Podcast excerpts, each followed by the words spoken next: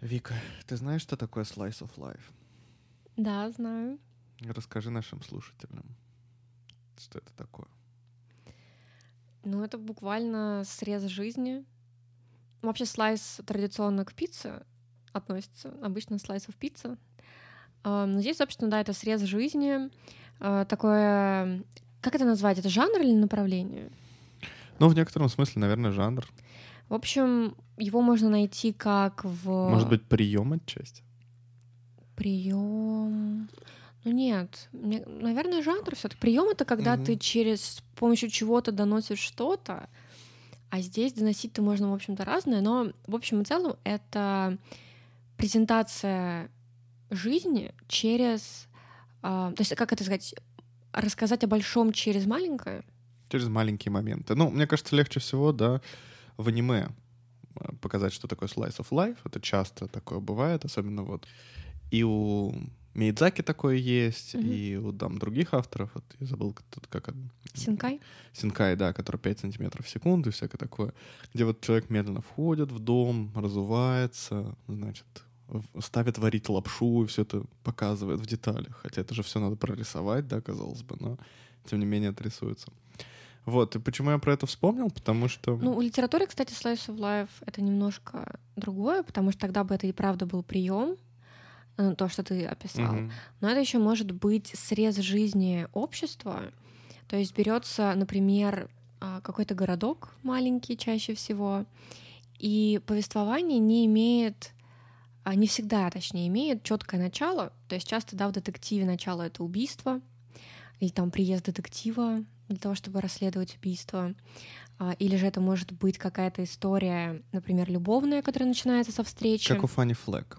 Ну, то есть вот есть маленький городишко, он как-то... не- с- История про не, в нем непонятно Да, с чего началась, не есть- очень понятно, чем закончилась. Ну, как бы вот она... Мгм, да. Отчасти вот Салли Руни, наверное, тоже такой Да, мне кажется, идеальный пример, определенно. потому да. что там нет вообще начала и конца. В принципе, оно в какой-то степени может быть, это начало, этот конец, но не обязательно. Но я на самом деле в... сегодня даже хотел не про литературу, а как раз про аниме. Аниме.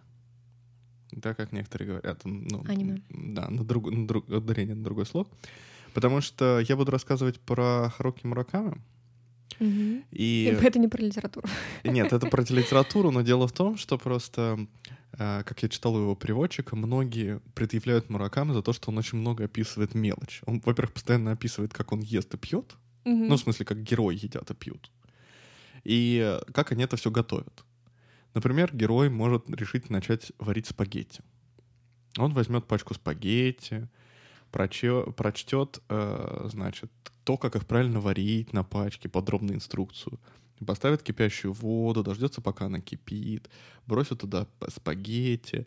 А С удивлением обнаружит, что на пачке написано оптимальное количество соли, иначе ее можно пересолить, добавит оптимальное количество соли, потом сольет спагетти в друшлаг, наложит себе на тарелку и будет есть. И на самом деле многих это раздражает в прозе Мураками. И поэтому, в общем, мы сегодня будем пить черный кофе, как часто пьют герои Мураками. Но так как... То есть не чай? Нет, он, э, его называют самым неяпонским японцем. Он очень же, на самом деле, фанат западной культуры. Он много лет потом жил в Америке, потом вернулся в Японию в 90-е.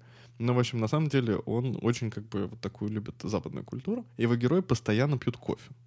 Ну, или какой-нибудь какой алкоголь. Но я решил кофе. Вот, но так как мы записываем это среди ночи, то у нас э, кофе без кофеина, чтобы мы потом как-то могли уснуть с тобой. Вот такие дела. Ну что, начинаем? Всем привет. Это Вига... Это Вига. Мортенсон. Всем привет. С вами Вика и Игорь. Это второй сезон подкаста «Книжный бар». И сегодня мы будем говорить про Харуки Мураками. Но прежде я хочу сказать вам, чтобы вы, точнее попросить вам, чтобы вы ставили нам лайки, подписывались, репостили наши выпуски, подписывались на наши группы в Телеграме, ВКонтакте, в Инстаграме, как-то распространяли наш великолепный подкаст, вот, и смотрели его в том числе на Ютубе, где у нас пока что нет видео, так что это все равно что слушать, но, по крайней мере, там очень красивые обложки, которые я лично генерю в генераторе. Что ты смеешься? Вот такие дела. Вот. А я сегодня буду рассказывать про охоту на овец. Я должен сразу сказать, что я совершенно неправильно взялся за Мураками. Дело в том, что это третий роман из как бы цикла. Ну и оказалось, что они больше связаны, чем я предполагал. Поэтому я сразу обещаю, что я... Да, а более того, после того, как я прочитал этот роман и полез хоть как-то пытаться выяснить, что я прочитал, я нашел книгу Дмитрия Коваленина, который, собственно, является переводчиком «Охота на овец» вообще один из самых известных переводчиков э, Муракамы в России. И его переводы считаются очень удачными. Он написал целую книгу. И причем забавно, что он ее написал где-то в середине нулевых, как раз вот на, на волне хайпа. И у него есть там сайт, значит, э, и он туда эту книжку выложил. А сейчас он дописал второй том. Я так понимаю, уже по просьбе издательства какого-то. Ну, про те романы Мураками, которые с тех пор вышли. То есть это книга про работу Мураками? Да. Ну, как бы и, и про, немножко про его самого... Такое, знаешь, немножко литературоведения, немножко мемуары. Потому что на самом про деле... самого автора, не про Мураками, а про автора книги. Да, про угу. вот этого Коваленина, потому что он, ну, выпускник, он востоковед, японист, он, значит, с Дальнего Востока, много лет э, жил, работал в Японии, потом начал переводить Мураками, и, соответственно, ну, но он по образованию литературовед, поэтому как бы одновременно это литературоведческая немножко такая mm-hmm. работа, но одновременно популярная, смешанная с воспоминаниями и всякое такое прочее. Я решил, что сегодня я расскажу все-таки про охоту на овец, так как это как бы мое введение в, введение меня самого в Мураками. Но потом я, значит, изучу более подробно, как самого Мураками, так и вот эм, Коваленина, который его переводил активно, брал у него интервью, общался с ним, с автором. Вот. И, наверное, расскажу про Мураками еще раз. Может быть, за, ред... за небольшим исключением, может быть, я сделаю еще один выпуск про по маленькой, тоненькой книжечке Мураками, но пока что я не буду ее называть. Вот. Потому что на самом деле Мураками такой автор outstanding немножко. Ну вот, он действительно, это, наверное, самый популярный автор японской литературы современной. При этом как бы... А Миссима?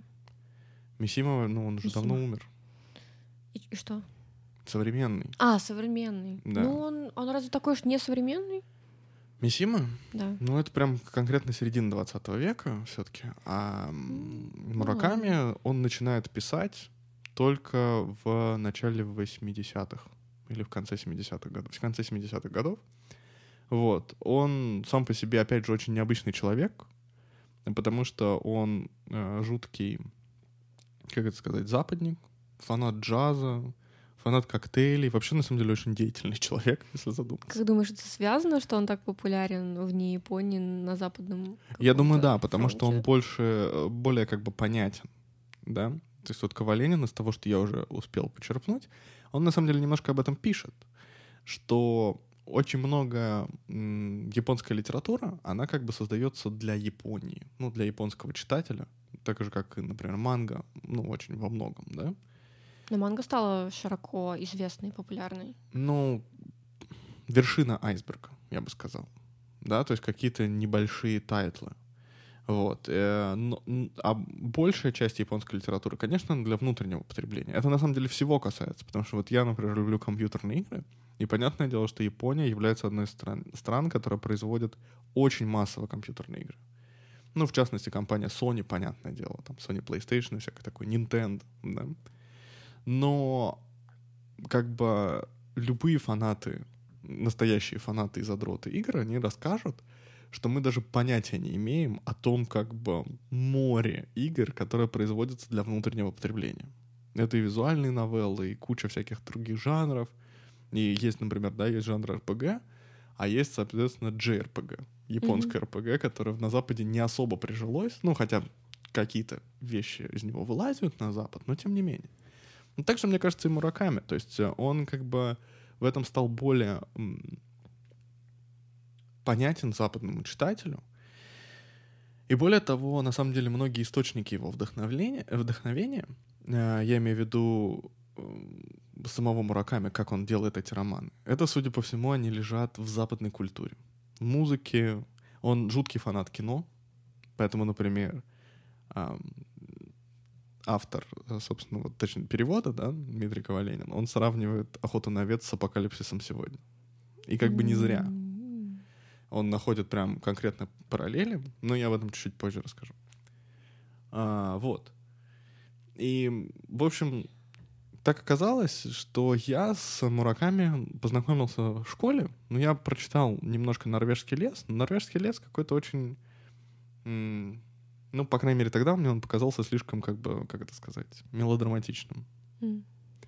Вот. Потом я прочитал э, «Конец страну без тормозов» или «Конец света». Это супер странная вещь. Ну, а вот теперь я добрался до охоты на, на овец, которая оказалась э, третьей частью в трилогии. Но в мою защиту сам Дмитрий Коваленин тоже начал знакомство с мараками именно с охоты на овец. Это был, собственно, его первый перевод То и первая прочитанная книга. Так что я думаю, что... То есть это как в фильме «Невезучие», да? Да, Когда с помощью Пьера Ришара искали невезучую дочку главы какой-то компании. Именно. Вот. Поэтому в принципе, там как бы многое понятно, но, естественно, с предыдущими двумя частями у тебя раскрываются дополнительные пласты и находят объяснение те сцены, которые ты при первом прочтении не особо понимаешь. Вот, ну давай я, наверное, расскажу немножко про саму книгу. Значит, Муракама пишет в жанре, который я бы назвал магический реализм, но не тот, который сейчас принят э, в, ну, не тот термин в угу. фэнтези, да, а такой true магический реализм, немножко похожий на Маркеса, mm-hmm. например, где у нас есть некоторая гиперреальность, ну, в смысле, абсолютно реалистичный мир. Но в нем есть э, какой-то мистический элемент, который персонажи они не то, что его подвергают сомнению или не подвергают сомнению, они могут его и подвергать сомнению, но очень быстро они понимают, что это тоже часть этой реальности, и как бы вот так. Здесь, значит, магический реализм заключается в том, что нас а Мураками взял за основу знаменитую, ну, не знаменитую, ладно, а, легенду японскую, китайскую об овцах, что душа овцы может вселиться в человека и ходить между разными людьми. И тогда этот человек, в которого вселилась овца, он обретает некоторые сверхспособности, ну, умственный прежде всего. Но овца это делает для того, чтобы ввести мир в хаос. Это такой овца-джокер. На самом деле, завязка этой книги ровно такая. У нас есть, слава богу, это первый подкаст, где я не запутаюсь в именах, потому что ни одного персонажа в этой книге нет имени. Ну, в смысле, они все названы каким-то другим. Рассказчик, ну, от, от первого лица, которого написано, но он, естественно, себя никак не называет, и никто его тоже не называет. А всех остальных он называет прозвищами какими-нибудь. Например, свою девушку он называет просто девушкой, э, у которой красивые уши. Вот, вот так. Ну вот, и значит, он живет себе.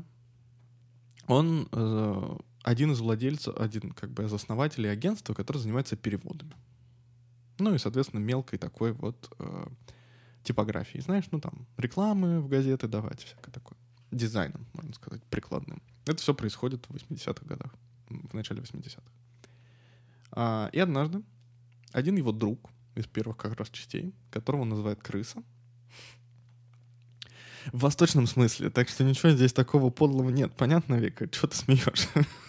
Он просто родился в год крысы, да? Не, я не знаю, почему его так прозвали. Наверное, мне надо прочитать предыдущие как бы, mm-hmm. части. Так вот, он его называет крысой. А, этот друг, он давно уехал из города и вообще пропал непонятно. Куда? И он ему начинает писать письма, а, крыса, нашему главному герою.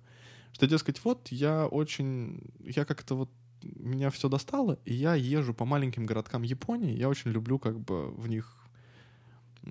Растворяться? Растворяться, да.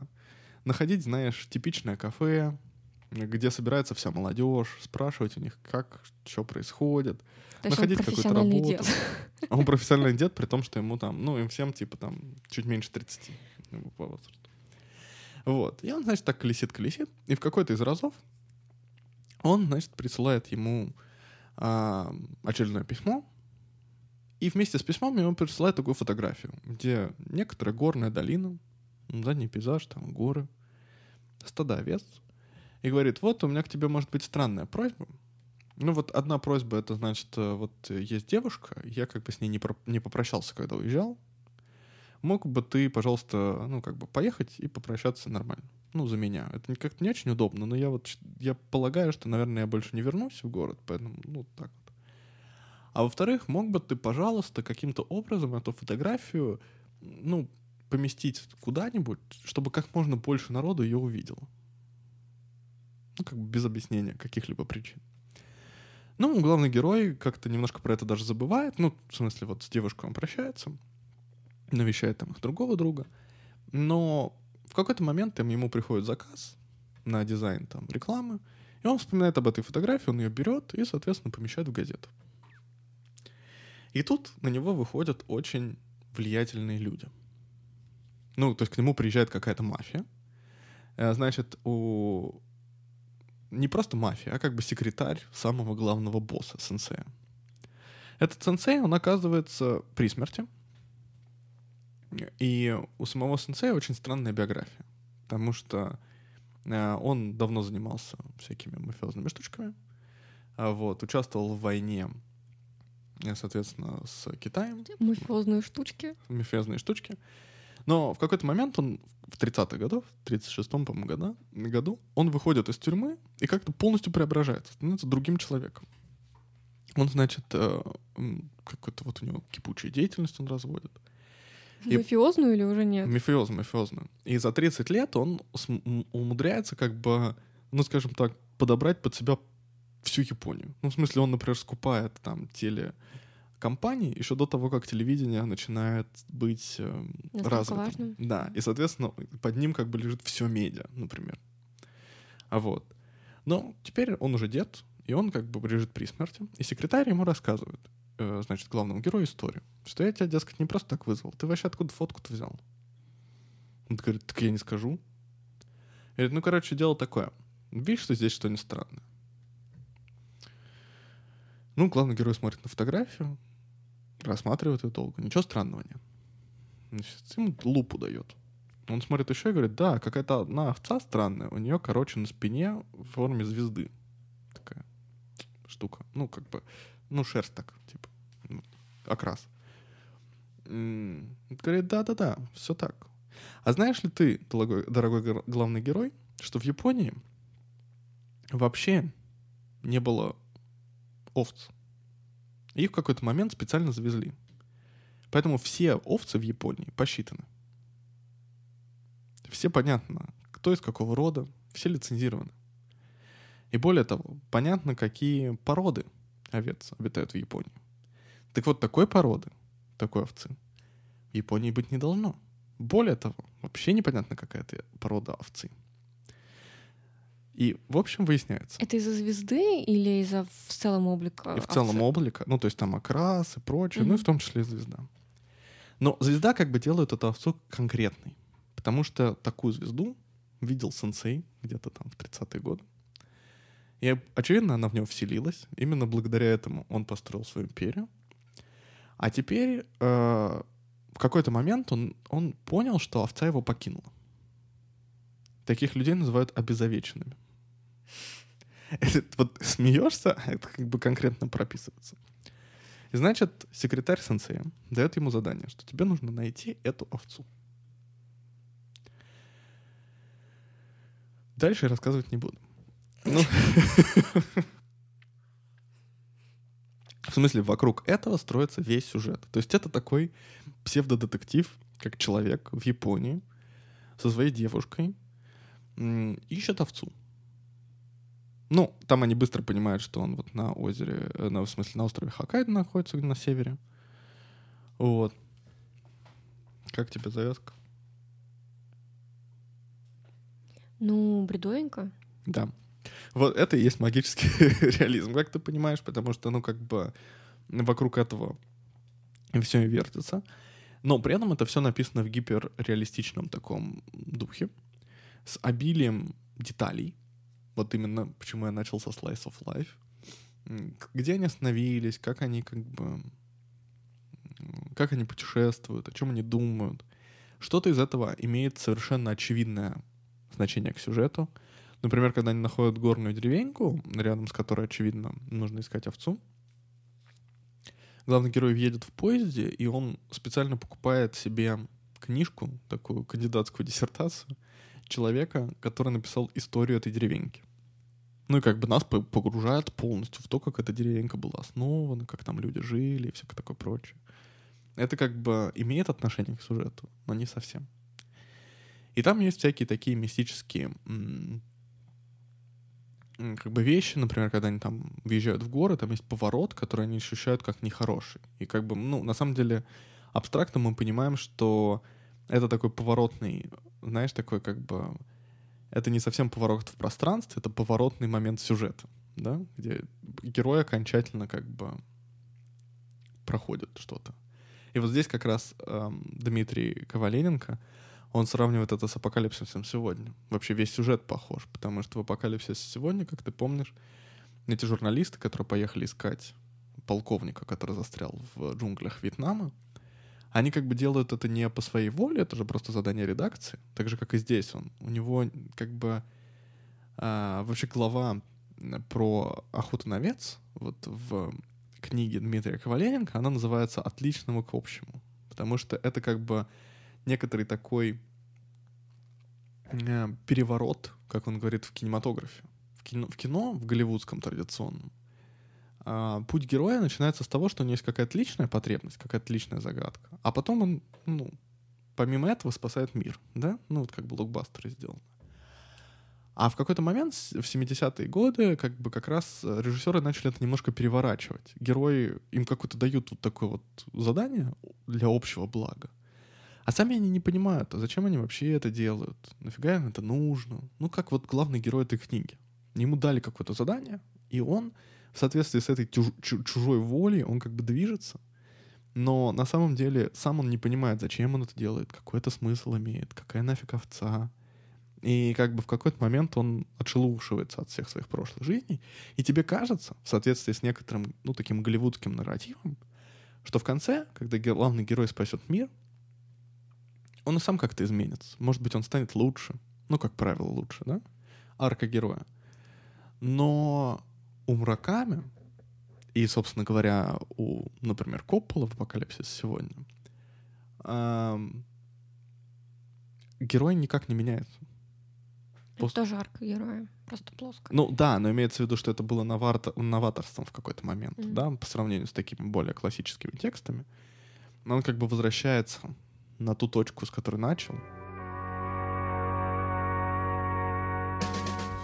Интересно, что Мураками как бы он, ну, специально взял апокалипсис сегодня, вполне очевидно. На это намекает тот факт, что апокалипсис сегодня, может быть, ты знаешь, может нет, он тоже снят по книге, угу. которая называется «Сердце тьмы», про то, как журналист едет э, там спасать там своего коллегу в Африку, ну, в начале 20 века. И э, как бы книжку вот эта охота на овец, ее все прочухали про апокалипсис сегодня, что какие-то похожие приемы, кто-то, значит, э, Мураками такие вопросы задавал, и он как-то так спокойненько на это отвечает, он вообще не очень разговорчивый человек. Э, но он никогда как бы не упоминал впрямую, что типа он снял это, ну, что он написал это под влиянием апокалипсиса сегодня. Но в конце книги один из героев читает, собственно, «Сердце тьмы». Mm-hmm. Ну, то есть это как бы очевидный такой амаш, да. А, вот. И на самом деле это, мне кажется, в целом, знаешь, у меня есть такое иногда настроение почитать что-нибудь из второй половины 20 века. Мне кажется, у всего этого есть такой общий немножко вайб. Мне как-то мой друг Саша подарил, значит, книжку Макса Фриша, такого швейцарского писателя, который очень начал поздно писать. А, и вот там, мне кажется, немножко похожий вайб, хотя это не магический реализм, потому что это, знаешь, это как на, на картинах Хоппера. Это какие-то такие герои, которые как бы вот они не очень знают, куда они идут, зачем они идут, и, да, и даже не очень понимают, куда они приходят. понимаешь? Но все это в декорациях нашей современности, да, где, соответственно, там самолеты, поезда, телефоны, всякое такое. Ну, в некотором смысле это и сейчас есть. Да. Современные книги, где персонажи несколько потеряны. Ну, собственно, в декорациях современности. Ну да, определенно. Ну, это как раз, мне кажется, очень хорошо разбавляется вот этим а, именно slice of life, да, потому что как бы за этой бытовой рутиной э, в, в ней постоянно скрывается это некоторое повседневное одиночество героев таких произведений зачастую.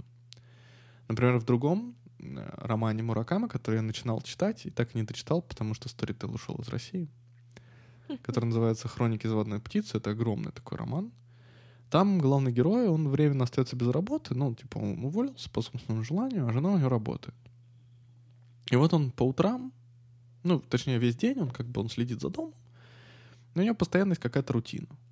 Но, например, чтобы успокоить мысли, он привык гладить рубашки. И он, у него даже есть определенный алгоритм, как он гладит рубашки. У меня тоже. Ну вот, да, то есть не, ну, он знает, что у него конкретно 11 пунктов. И У меня тоже. У тебя тоже 11? У меня, ну, я не считала их, но у меня есть конкретные пункты, которые я выполняю в очень определенной последовательности. Ну вот.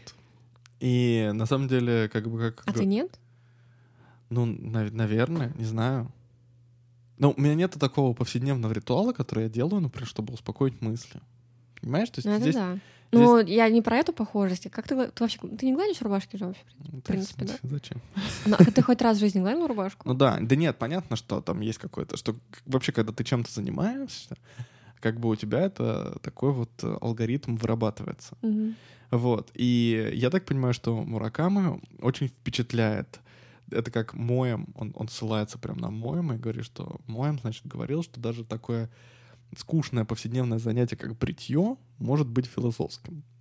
И вот, мне кажется, это очень отвечает и Муракамы как, э, как, как индивидууму, как личности, и его как э, японцу, как вот принадлежность к этой такой дзенской культуре, Э, Потому что, ну вот, да, это пости- постоянное рутинизированное занятие, вот как, например, каллиграфия, где ты рисуешь одно и то же 10 лет. Я посчитала 9 пунктов у меня.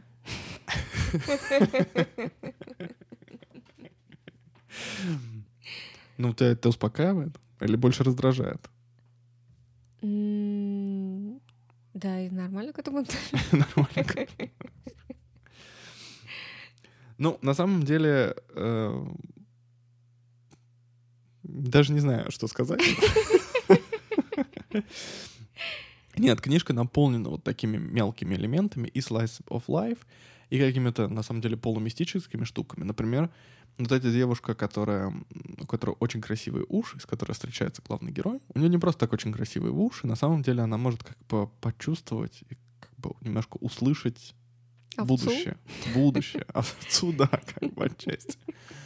А, Вот. И, соответственно, она как бы помогает главному герою пройти этот путь. А, но с ней тоже встречаются какие-то не очень понятные штуки. Подожди, А ей больше 16? Да, Ну, конечно. слава богу. Нет, она еще проституткой работает. Больше 16. И моделью для ушной. Две работы у человека. Со- Соответственно, э, уважаемые слушатели, если вы думаете, что подкаст немножко сумбурный, то он вот такой же, как книга. Потому что там есть разные эпизоды жизни этого героя, и почему-то это захватывающе читается. Мгм. Все это связано вот этой псевдодетективной линией. Ну, кстати, начинается она далеко не сразу. Начинается страница на 150. До этого ты читаешь про предыдущую жизнь главного героя, про его отношения с друзьями, про то, как умерла какая-то героиня, и он от этого грустит. Вот, про то, как он встречает девушку с красивыми ушами. Ну, вот всякие такие вещи. И Мгм. потом, собственно, начинается вот этот псевдодетектив, за которым почему-то увлекательно следить. Ты что, ты же не знаешь, найдет он овцу или нет. Ну, вообще, это то, над чем я размышляла. А именно, я размышляла над тем, почему какие-то авторы способны писать ни о чем захватывающе.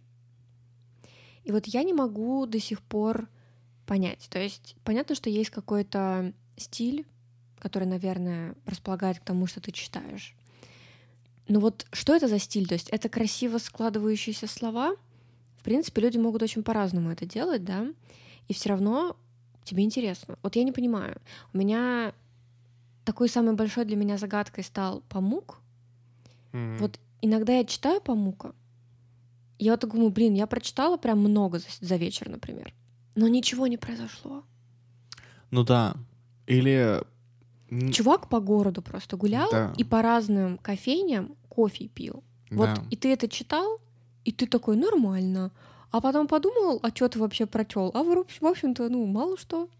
А почему-то интересно. Или как здесь у тебя совершенно абсурдная завязка, да? То есть можно сказать, что окей, типа, и в фэнтези то, что ты читаешь, такого не бывает. Но фэнтези весь мир такой. И ты как бы в этом, внутри этого мира, какая-то их задача, например, там, условно говоря, «Властелин колец», да, «Кольцо», оно реально работает. Даже, не, даже нереально работает. Ну, весь мир такой.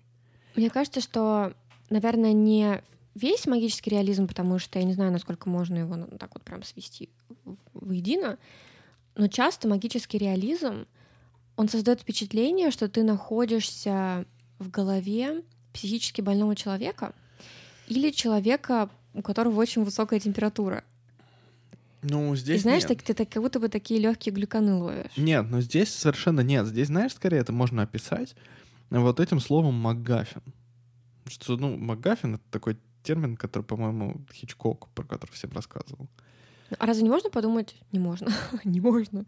Разве нельзя подумать, что вот этот вот криминальный босс, он просто сумасшедший, поехавший, и используя давление свое как криминального босса, он заставляет какого-то случайного чувака просто гоняться за овцой. Наверное, можно. То есть я про вот это. Но... Но правда, здесь мы как получается, что тот, кто запустил сюжет, это не тот, чьими глазами мы смотрим на происходящее, и правда. Но все равно можно сказать, что все запустил псих. Ну, понимаешь, там как бы много что странного происходит. То есть вот этот вот э, друг главного героя, крыса, который присылает ему фотографию, он же тоже как бы очень странный тип, и он просит об очень странных вещах. Ну, просто он Потом, сумасшедший. перед тем, как, собственно, звонят э, главному герою и вызывают его к мафии, и вот эта девушка с красивыми ушами, она ему говорит, да ладно, что ты, ну ты, конечно, сейчас вот немножко растерянный, но ты, завтра твоя жизнь образуется, тебе позвонят насчет овец. Засыпает. тоже сумасшедший. Ну, то есть, видишь, э, да, да, то есть как бы тебе книжка намекает, что на самом деле, ну, ну оно так, все так складывается. Ну, смотри, например, «Стоит одиночество» и большинство книг э, Гёсса, они как будто бы рождены вот разумом, который затронут болезнью? Нет, у Гёса, у Гёса, у него, мне кажется, немножко по-другому. Вот, э, окей, с, с Маркесом, может быть, я соглашусь, что так можно подумать, вот. А у Гёса по-другому. У него, знаешь, как когда иногда ты начинаешь читать Пелевина, и он тебя сходу выпинывает в мир, в котором ты половину терминов не понимаешь. Это ты сейчас про игру в бисер, да? Да. То есть он каким-то таким образом функционирует. Это вот такой мир и тебя никто за него, за ручку в него не выводит. Ну Никогда да, я правда тебя... думала скорее про какого-нибудь степного волка, где такое ощущение. Я что... не читал просто. Но, ну, как бы общее понятие, вот оно такое. Но здесь как бы очень интересно, что здесь вот эта цель, я говорю, она как бы абсурдна. То есть, угу. ну, он ищет какую-то овцу. Зачем он это делает? Это не очень понятно. Ну, ты бы как объяснил тот факт, что тебе понравилась книжка? Ну, во-первых, как ты говоришь, что она очень хорошо написана. Ну реально. Ее почему-то интересно читать. У Маракама хороший язык, и переведен вот этот вот Дмитрий э, Коваленин, он действительно очень хорошо ее перевел. И его и самого приятно читать, вот когда я ну, читаю его книжки. Mm-hmm. И Муракама, конечно, переведен очень замечательно и потрясающе. Это такой, знаешь, немножко плавный, такой немножко меланхоличный как будто стиль, но при этом он как-то тебя вот обволакивает и куда-то ведет. Он такой mm-hmm. очень простой, но как-то все вот в нужном, вот как-то нужный темп, ну вот нужны вот эти подробности, вот тот slice of life, а, какой-то вот а, как-то ты представляешь, что происходит. При этом на самом деле, опять же, может быть из-за того, что я не читал первые две книги. А это, собственно, вообще третья книга Мураками. То есть это его первые три книги, Мгм. такой цикл. А, может быть, потому что, опять же, нужно чуть больше погружения в японскую, собственно говоря, культуру. Но есть какие-то элементы, которые ты как бы, которые все время остаются для тебя загадкой, которые в итоге не выстреливают, как чеховское ружье. Например, там герою снится какой-нибудь сон, от которого он просыпается, условно говоря, в холодном поту. И ты не знаешь, зачем этот сон нужен. Ты в итоге как бы так и не... Ну, ты можешь попытаться это сам интерпретировать, но книжка тебе не, не объясняет. И с одной стороны, это остается загадкой, которая тоже тебя немножко втягивает, потому что тебе интересно над этим порассуждать. А с другой стороны, это вот тоже те, те же самые slice of life, которые позволяют тебе не столько раскрыть персонажа в классическом как бы смысле, сколько в него проникнуть, почувствовать какой-то его темп жизни, о чем он думает, что он обращает внимание, ну, понимаешь, Мгм. какие-то такие штуки. Вот, и мне кажется, что все вместе это затягивает тебя как-то в этот странноватый мир, с этим странноватым героем, которого ты как-то уже с собой немножко чувствуешь.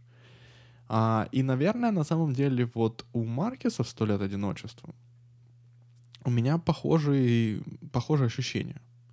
Потому что вот эта вот запрятанная деревенька, ну ты как бы через эту семью туда входишь, мы как-нибудь сделаем выпуск по «Сто лет одиночества», и ты как-то чувствуешь себя, она тебе, через полкниги она тебе уже родная, эта деревенька. Мгм. Ты как-то вот э, действительно, как будто ты сам в ней родился. Как будто ты там каждый дом знаешь. А, И также здесь. Ты как-то к этому герою прилипаешь так, как овца к человеку. Так что ты как бы вот знаешь, как какое у него, как бы, я бы сказал, умонастроение. То есть ты узнаешь персонажа и можешь прогнозировать его реакции какие-то, да, из-за того, что ты хорошо знаешь, как с человеком. Ты хорошо узнал человека, ты можешь представить, как он отреагирует, что бы он сейчас сказал, наверное. Но мне кажется, еще, знаешь, э, опять же, есть разные же стили, да, письма. Ну, как, как минимум, вот, можешь писать книжку от третьего лица, про персонажей, или как бы от первого лица. Счет второго можно. Это когда ты говорят. Ну, А, например, ну, про бывает, персонажей да. ты пошел Да, туда-то, да. а потом ты встретил вот его. Такие точно. Ну, это они прям есть, да? Ну да, но так это скорее редкость, да? Ну, более редкие, Но вот да. книжки от первого лица, как бы понятное дело, что они прибли- пытаются приблизить читателя к герою. Но мне кажется, что это не всегда как бы книжкам удается, да, потому что сохраняется эта дистанция. А вот здесь у Муракамы, опять же, мне кажется, за счет вот этой рути- рутины, описания мыслей, ты как-то в это затягиваешься. И я говорю, ты вдруг ощущаешь себя, во-первых, а, в Токио 80-х, а с другой стороны, в этом каком-то странноватом мире, в этой совершенно странноватой ситуации, в которую, собственно, и попал главный герой. И как бы это затягивает. И тебе в итоге-то интересно узнать, чем все кончится. То есть ты снова принимаешь эти правила игры, но он в итоге выясняет, опять же, он встречает не одного человека, в которого вселялась овца, а Его друга вселялась овца? я не могу Или нельзя сказать. сказать? Ну вот. А, ну, в общем, нет, это, это как бы все интересно сделано, и на самом деле там интересный конец. И ты когда-нибудь захочешь прочитать «Охоту на овец»? Наверное, я вообще думала почитать Муракамы, потому что у меня...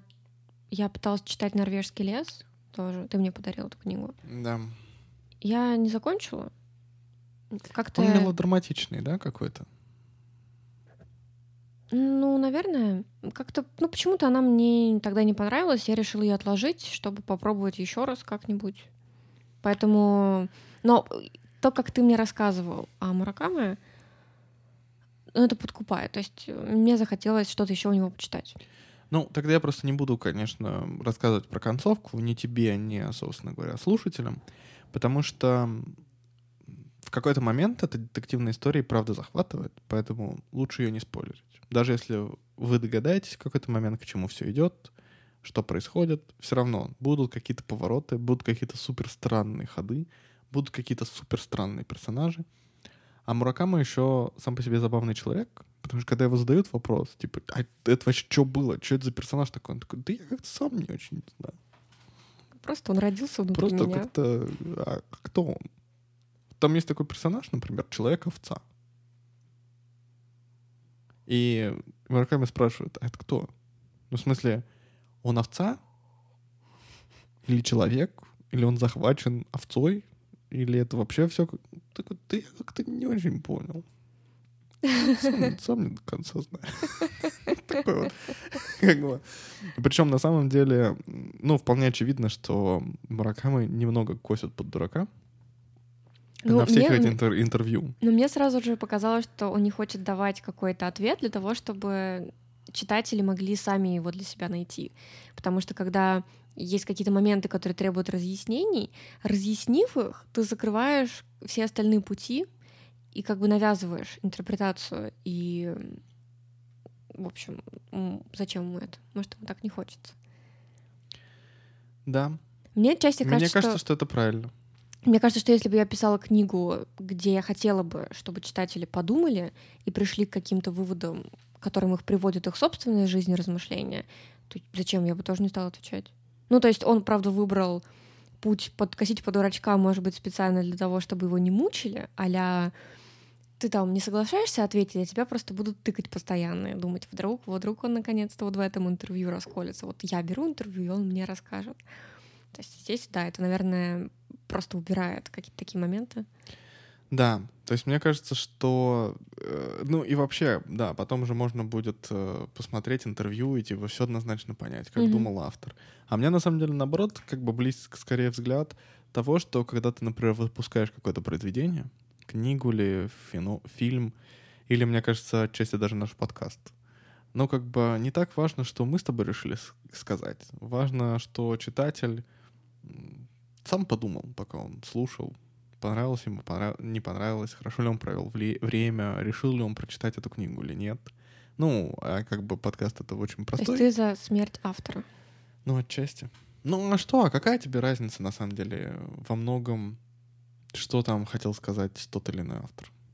Ну, то есть это интересно. Но важнее же, как ты сама почувствовала эту книгу. Ну вот смотри. Вот я знаю, что ты любишь маленьких женщин. Мгм.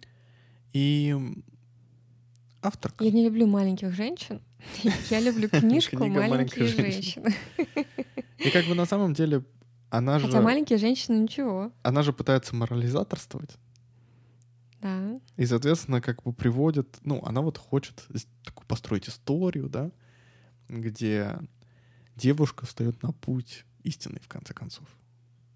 Мгм. Ну, ты же как бы с ней не соглашаешься. В некотором смысле, если бы ты не узнала, что авторка была очень такой религиозной, консервативной пуританкой в Америке, ну, и что она вот прям хотела, тебя бы просто напрягал конец. На И самом деле это дебатируемый вопрос, потому что есть такое прочтение, я так понимаю, основанное отчасти на дневниках автора эм, Олкот, что, мол, ее заставили переписать конец, она хотела сделать его другим, но для того, чтобы книжка была издана и общество ее приняло, она ее переписала. Я с этим не уверена, что согласна, потому что мне кажется, что вся книга пропитана определенным настроением, которое диктует концовку. И я не думаю, что если ты написал там феминистическую книгу, а потом тебе издатели сказали, если ты хочешь, чтобы она вышла, в конце героиня должна выйти замуж, ты же не перепишешь всю книгу, чтобы это было логичным исходом, правильно?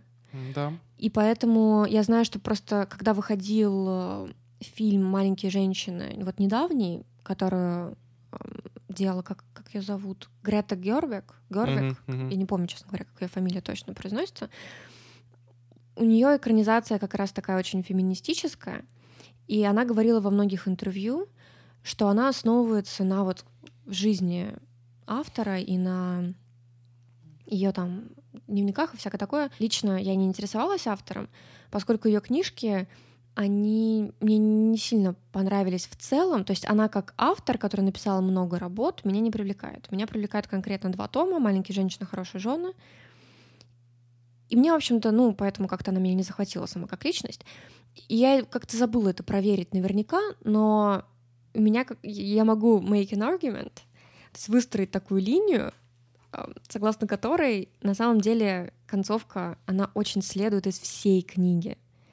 Поэтому, на самом деле, может быть, нам как-нибудь сделать про это Пожалуйста. выпуск. Я почитаю дневники и, и посмотрю, что же там такого, что вдохновило Гретту на такой феминистичный фильм.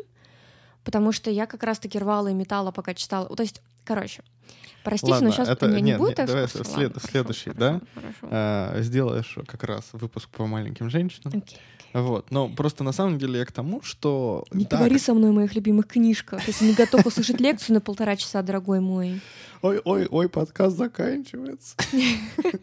Кончается пленка на кассете, прекращай. А, ну нет, на самом деле, мне кажется, что эм, когда мы говорим как раз о такой не морализаторской литературе, ну, потому что в 19 веке, да, часто считалось, что э, литература должна быть морализаторской. Мне кажется, что когда мы говорим о литературе постмодерна, здесь очень понятно, что автор хочет оставить свободу интерпретаций, особенно когда книги такие странные. Свободу для интерпретации. Свободу интерпретации. Свободу интерпретации. А что, нет? Это тоже так можно сказать, что ты свободен интерпретировать. Поэтому свобода интерпретации, как свобода собраний. М, ну ладно. Ну что, давай закончим. Значит, подписывайтесь, пожалуйста, на наш подкаст.